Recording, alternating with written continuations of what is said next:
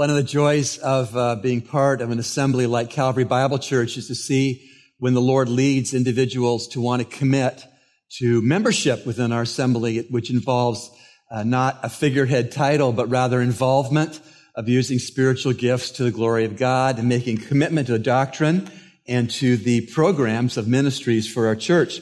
Pastor Wendley and I have three individuals uh, to welcome in this service into membership. We welcomed uh, Natasha Adderley in the 8 a.m. service, so a total of four at this time. We're going to ask Alicia Wells, uh, Danae Edwards, and Alexis Godet to please come and join us, that we could publicly, officially welcome them. Let's give them a round of applause.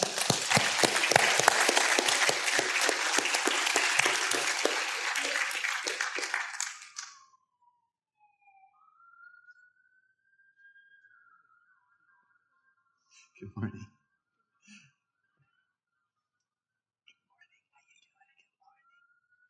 Good morning. Good morning.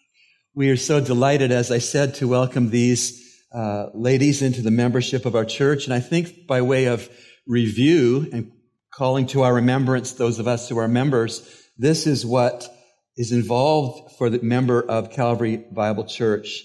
This statement, I endorse wholeheartedly and without reservation the statement of faith of Calvary Bible Church.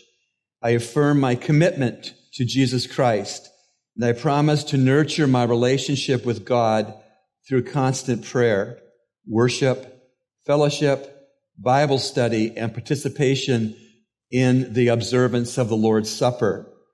I commit myself to the objectives of this church and pledge my cooperation to the elders and to those God has called into positions of leadership. I commit my time, talents, and treasures to God to be used for his glory in the building up of this church. So again, we thank God for these uh, most recent members and ask you to welcome them again.